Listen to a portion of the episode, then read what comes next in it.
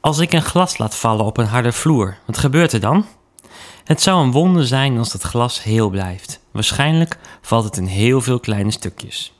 Het gebeurt allemaal in een split second, soms zelfs voordat je er erg in hebt. Als iemand iets naar je toe gooit, dan buk je ook automatisch. Dat hoop ik tenminste voor je. En ook dat je het snel genoeg doet. Heel veel reacties op dingen die gebeuren gaan een soort van automatisch. Zowel in de wereld om ons heen, zoals bij het glas en de harde ondergrond, als in onszelf. Onze hersenen sturen een reactie aan. In de gedragswetenschap wordt in dit verband gesproken over de stimulus en de respons. De stimulus is de aanleiding of actie, het glas valt uit mijn hand of ik zie iets op me afkomen.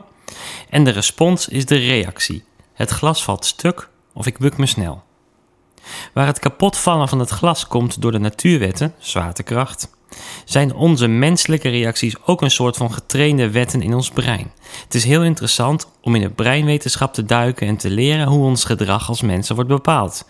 En het is ook interessant om dat te verbinden met het gedrag dat je als kind van God graag wilt zien. In tegenstelling tot de stimulus en respons bij het glas en de harde vloer, is de respons van ons mensen wel te trainen en te veranderen volgens de gedragswetenschappers. Je kunt jezelf bijvoorbeeld trainen om sneller op iets te reageren. Professionele tennissers bijvoorbeeld trainen zich suf om zo snel mogelijk te kunnen reageren op de service van de tegenstander. Maar je kunt jezelf ook trainen om bijvoorbeeld langzamer te reageren. En dat kan ook heel handig zijn. Sommige voetbaltrainers bijvoorbeeld zouden er goed aan doen hun reactie soms even in te houden. De zonde in ons is ook een stimulus die bepaald gedrag oproept. Paulus erkent dat en zegt het zo: Wat ik verlang te doen, het goede, laat ik na. Wat ik wil vermijden, het kwade, dat doe ik. Als een soort van automatisme wordt gedrag in ons opgewekt dat we eigenlijk als kind van God niet willen. Maar het bijzondere van hoe God ons heeft gemaakt is dat wij, in tegenstelling tot de natuurwetten, in staat zijn de stimulus en de respons wat uit elkaar te trekken. Dat zegt de hersenwetenschap. Het is niet simpel, maar het kan. De Bijbel zegt het zo. U moet uzelf niet aanpassen aan deze wereld, maar veranderen door uw gezindheid te vernieuwen, om zo te ontdekken wat God van u wil en wat goed volmaakt en hem welgevallig is.